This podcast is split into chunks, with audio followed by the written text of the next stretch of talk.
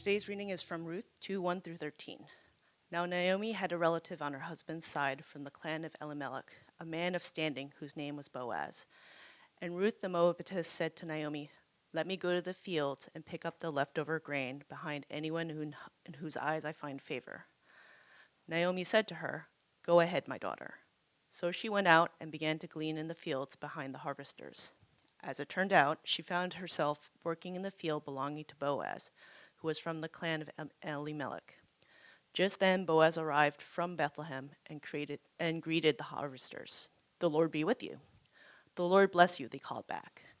Boaz asked the foreman of his harvesters, "Whose young woman is that?" The foreman replied, "She is the Moabitess who came back from Moab with Naomi."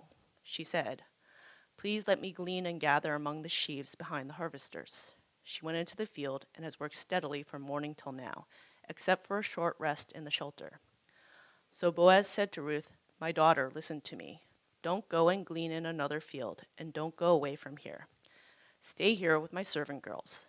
Watch the field where the men are harvesting, and follow along after the girls.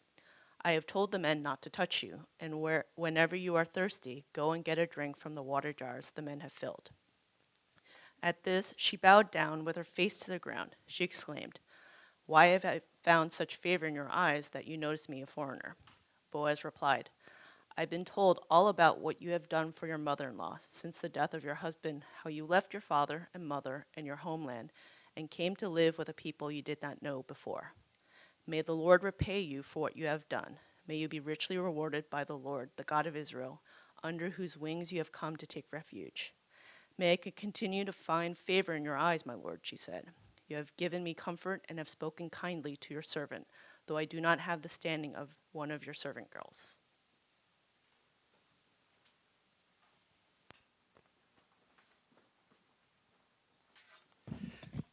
Okay, uh, good day. In uh, today's message, I wanted to build on one of the sub-themes from last Sunday. Uh, in speaking about spiritual fusion energy uh, from our church key verses, um, I noted that God's energy Uh, or work or activity, they're all synonymous, can often be found, maybe a, a bit surprisingly to us, in the small things.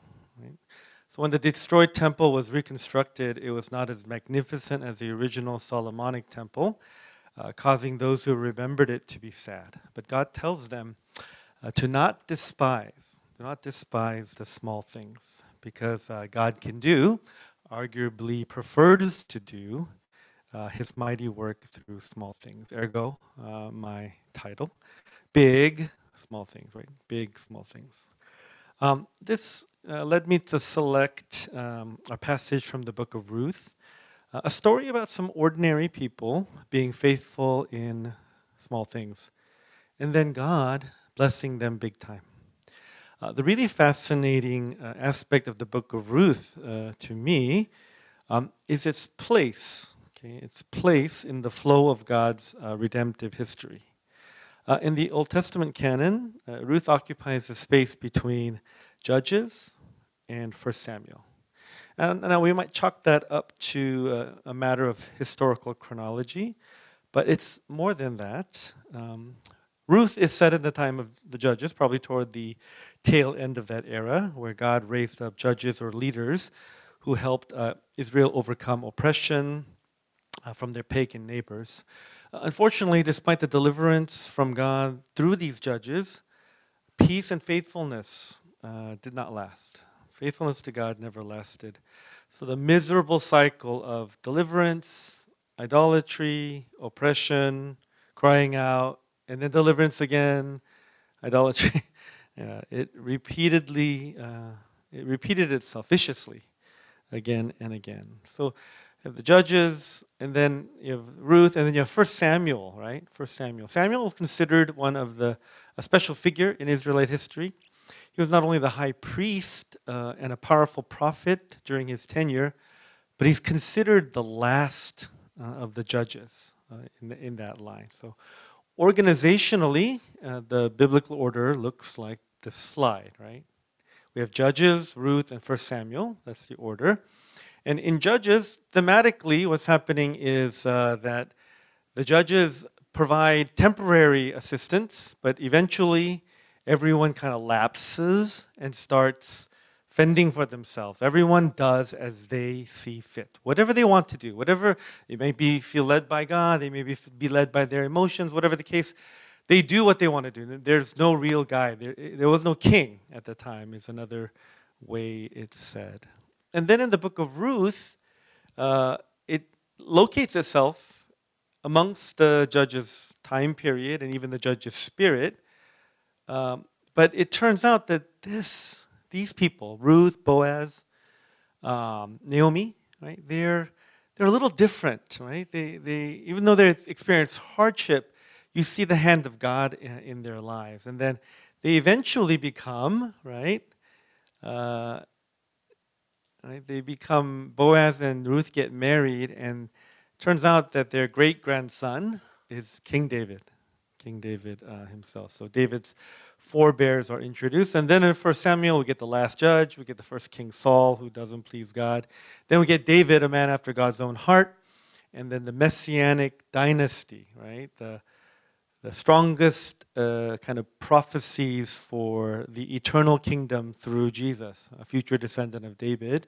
David who would uh, reign eternally. Uh, he is uh, introduced there. So, Um, yeah, imagine kind of the sweep of the story that, that God is telling. Like Ruth seems a little bit out of place to me. If you just kind of read it, and Tony, you're going to get to it.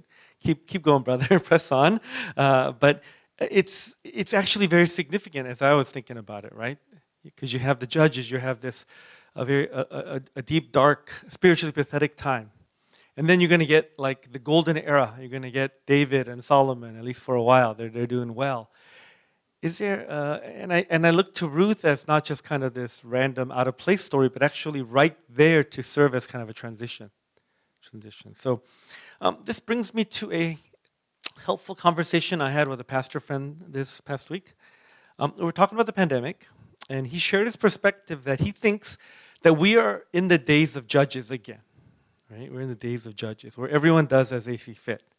Now, in the latter chapters of Judges, uh, there are actually some unprecedented and very disturbing uh, deeds and words being uh, carried out uh, amongst Israel, right?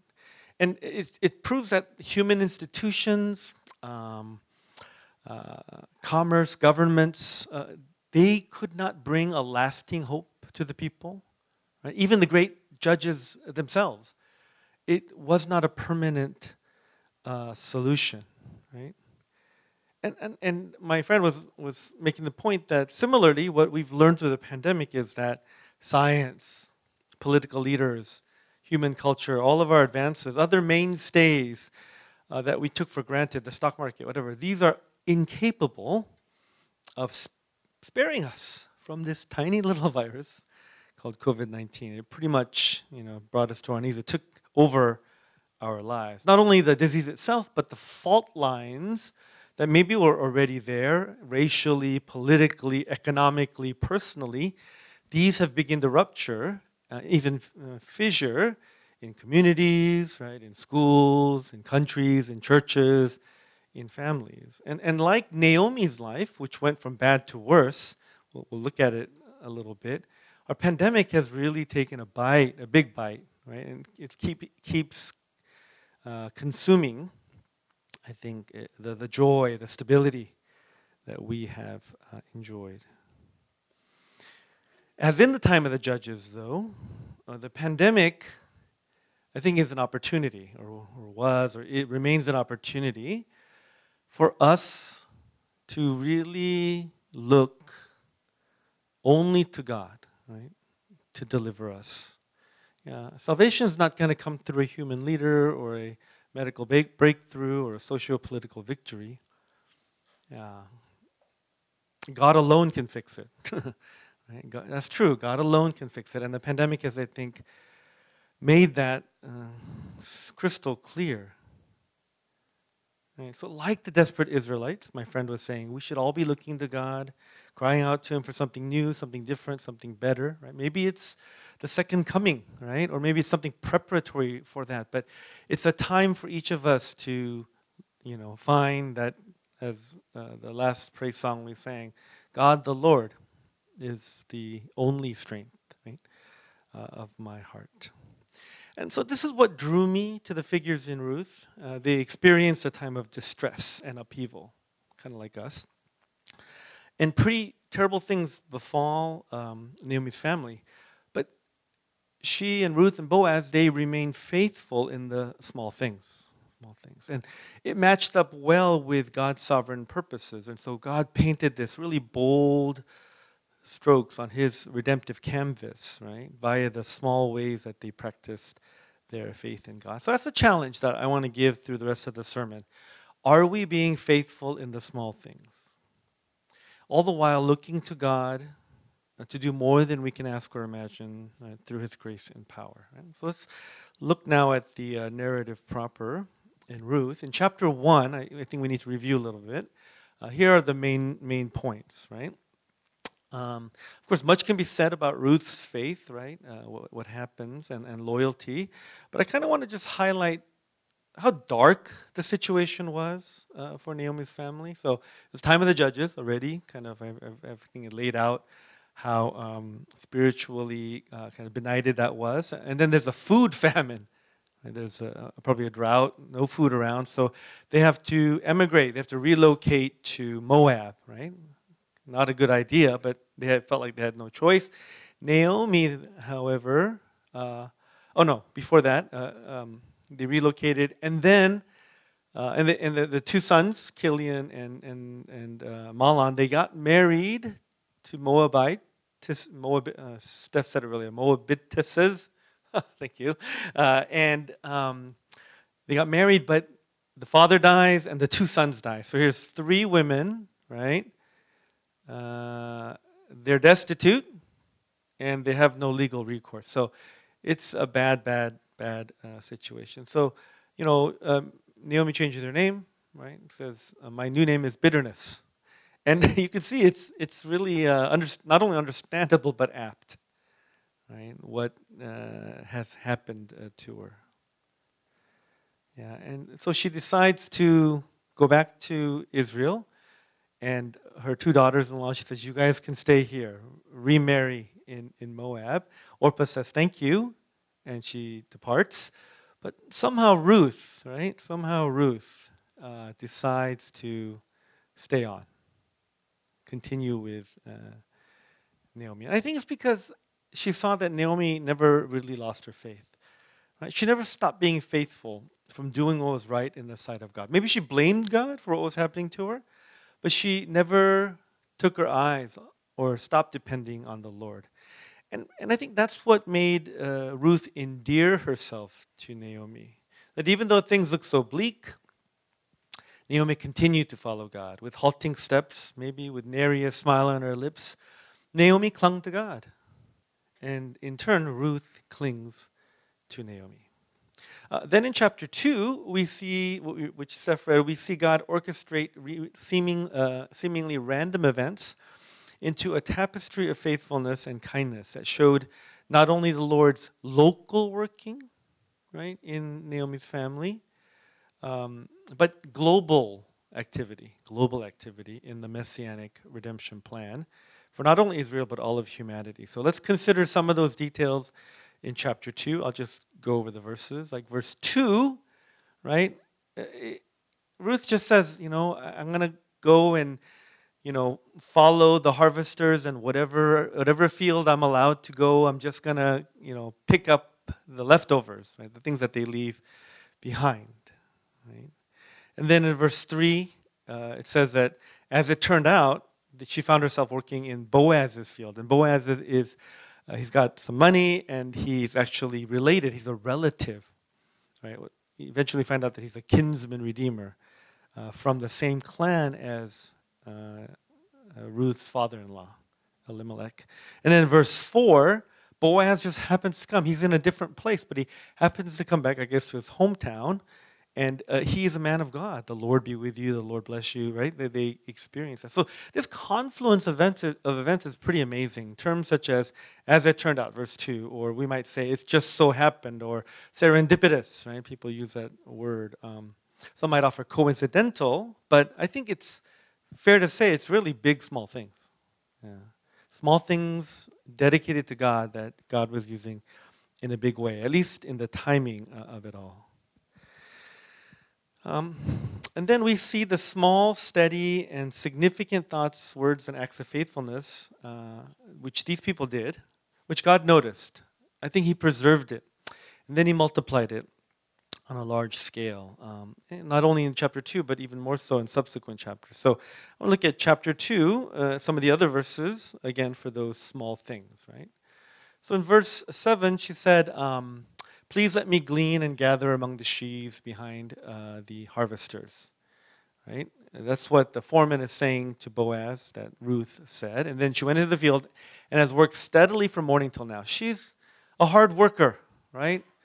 You know, she's not begrudging her situation, right? She's not afraid, as Tony said, to do the dirty work, to clean up, to, to pick up the, the, the little scraps Of, of harvest, uh, so she and her mother-in-law could eat, right? And she doesn't slack off. She's not a slacker. She works steadily and hard, right? And then we see the a kindness in, in Boaz, verse eight, right? She's she's really a nobody. She's a foreigner, but he says to her, he says, "You're safe here. I'll, my men won't touch you. Uh, you can hang out with the servant girls, and you can take as much as you, you find," right? Um, So he offers her protection. He offers her some generosity, some kindness, right? And he says, if you get thirsty, you can even drink from the from the water cooler, basically. Uh, and then we see Ruth. She recognizes, she appreciates this, right? She's grateful. But sometimes grateful, it seems like such a small thing. Like you don't have to say thank you or you're welcome or please, but they indicate, right? A certain kind of mindset of the heart. They indicate, you know, what is really important to you, right? And a small thing can really become a big thing because she's thankful that he noticed. He's great. He's merciful uh, to her, even though he doesn't have to be, right? And uh, he owes her nothing. She's a, an alien, and yet she he extends uh, uh, her hand of kindness. Eleven. Um, Then we see that Boaz actually, right? He he is another person who sees a small thing and understands the significance of it, right? Because he's learned that she lost her husband in Moab, came back with her mother-in-law uh, under without under no obligation, knowing the risks, knowing the hardship uh, facing her, and that it was a a loving thing, it was a loyal thing. Uh, for her to do, for Ruth to do. And so Boaz blesses her. May the Lord richly reward you.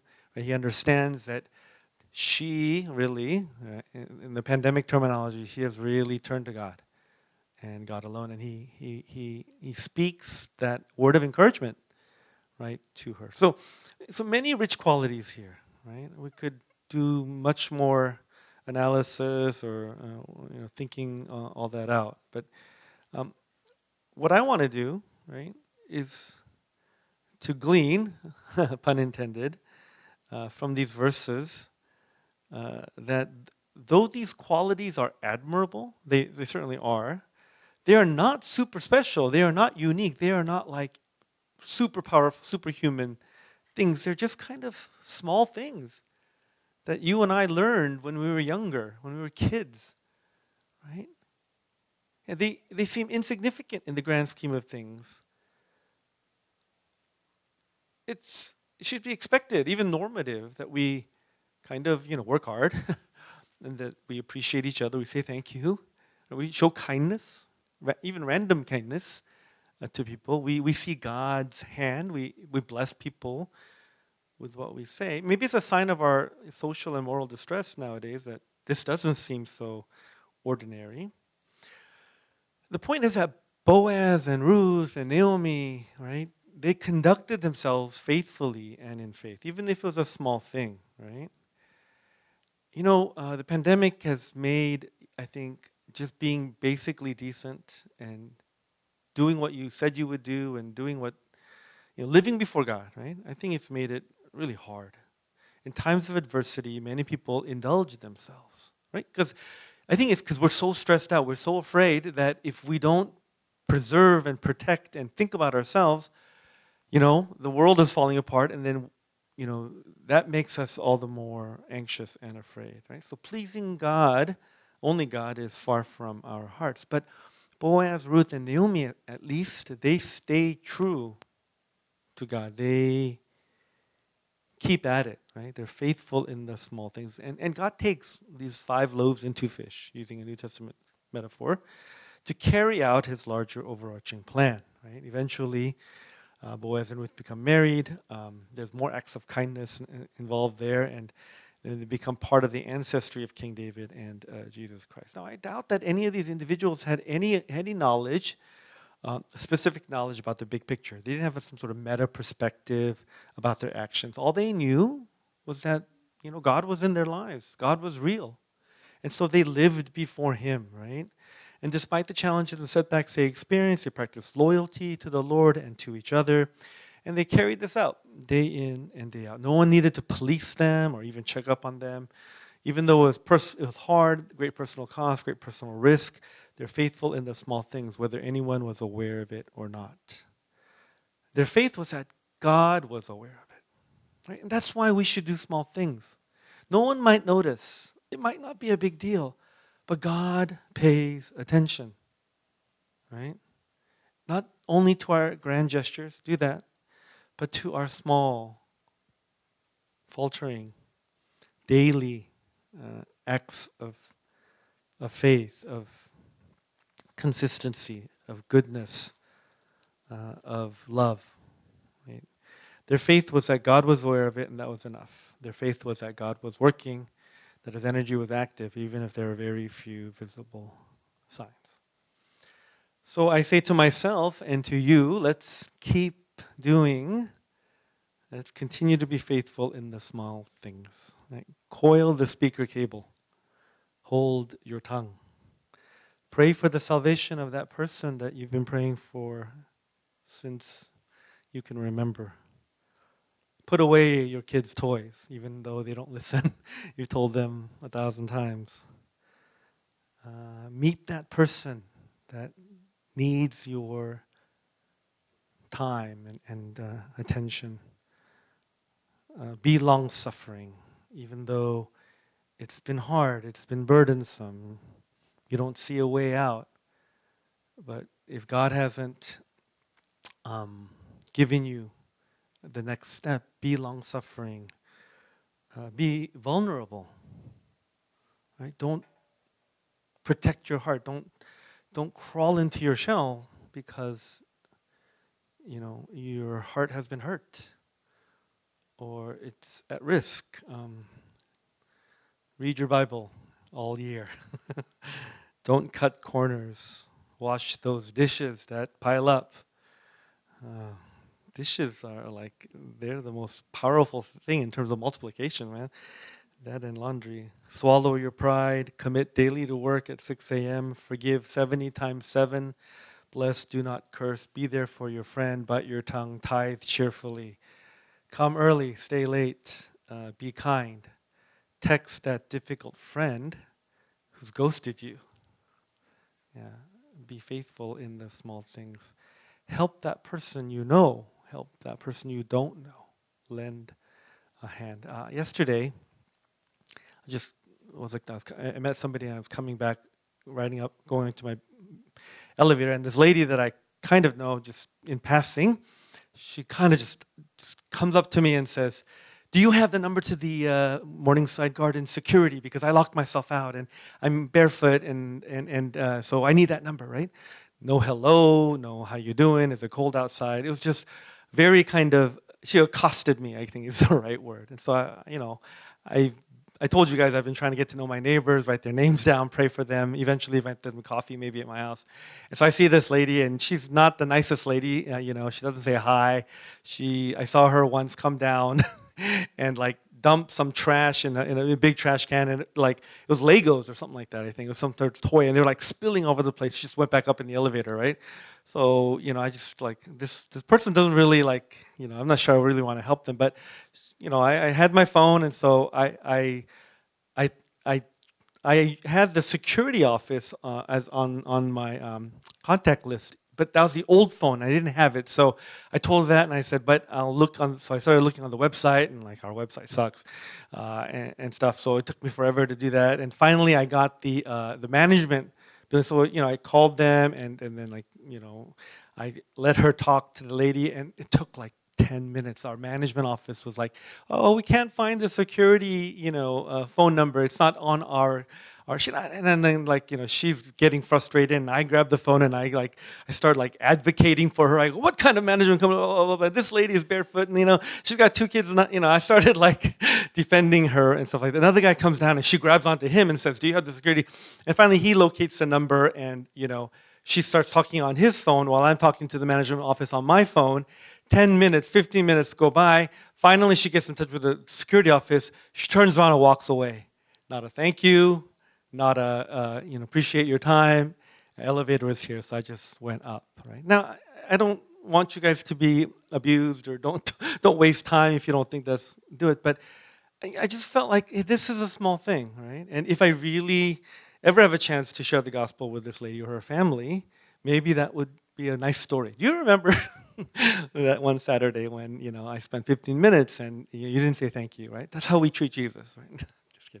Uh, something like that. Uh, even today, um, Clarice had me uh, had ordered some for Joyland. They're going to do the Rice Bowls ministry, which is, I think, collect change for kids, orphan children that'll that will uh, buy food for them and stuff. And then, so, you know, this box came to the office, and so I brought it to give to her. And on the box it says, "We believe in the power of small.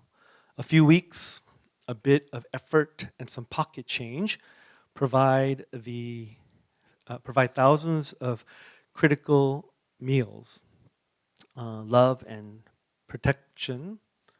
Uh, oh, I can't read my writing. Protection uh, for children, uh, for orphan children all around the world."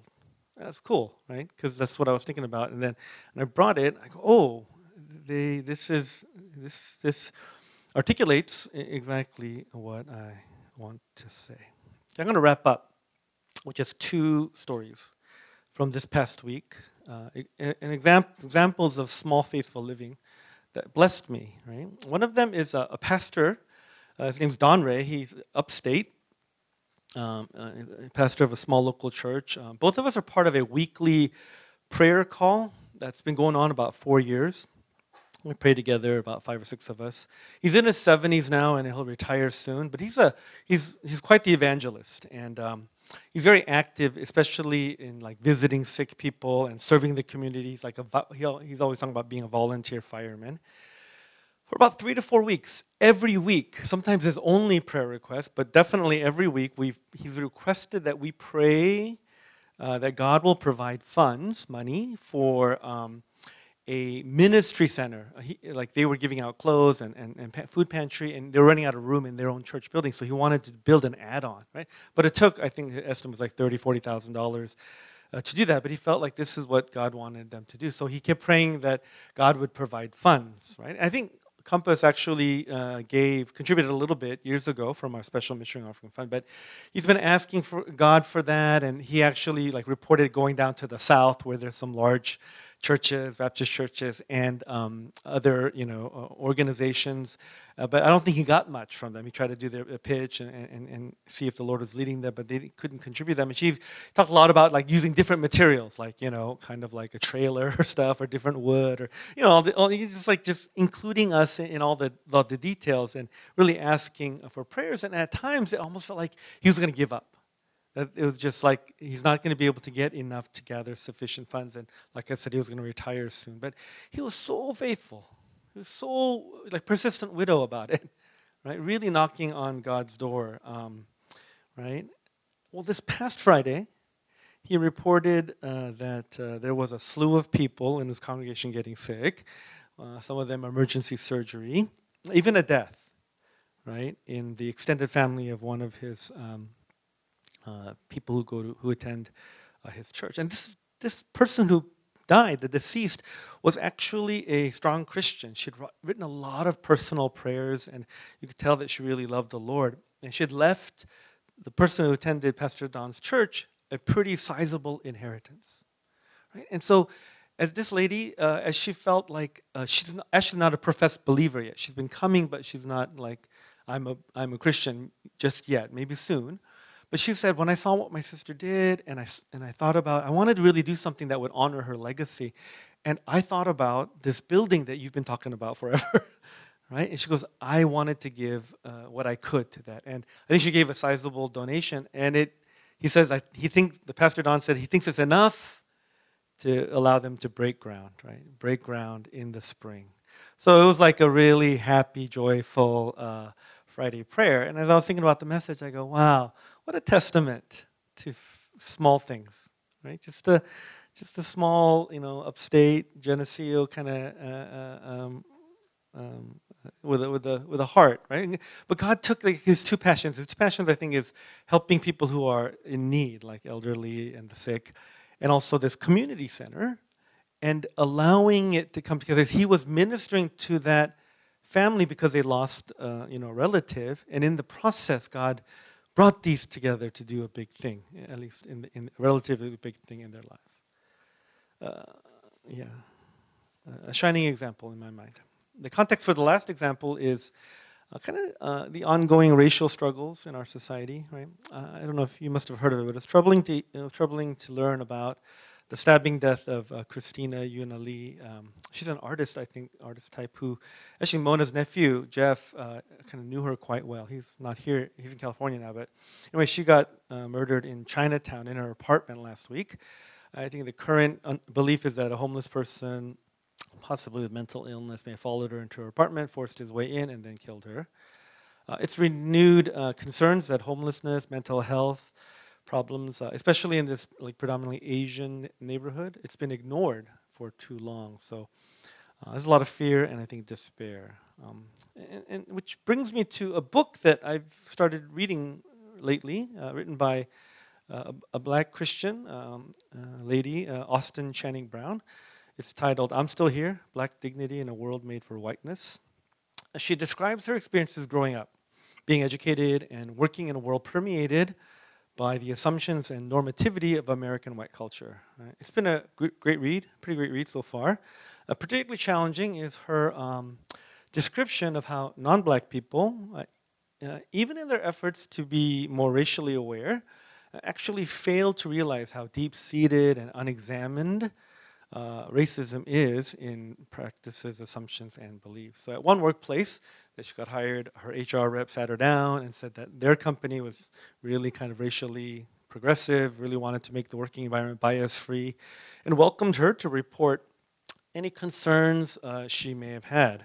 So when she, you know, did, when she saw some stuff and just, you know, they actually pushed back and said, oh, you're being too sensitive, um, you're expecting too much, uh, too fast. And so this is an example. She writes, uh, within my first few weeks of coming, of working there, the organization's stereotypes, biases, or prejudice, prejudices began to emerge. Comments about my hair, accolades for being, quote, surprisingly articulate, unquote, or double quote, uh, particularly entertaining, close quote.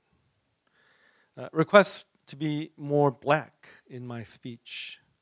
Questions about single moms, the hood, uh, black-on-black crime, and other hot topics that I'm supposed to know all about because um, I'm black.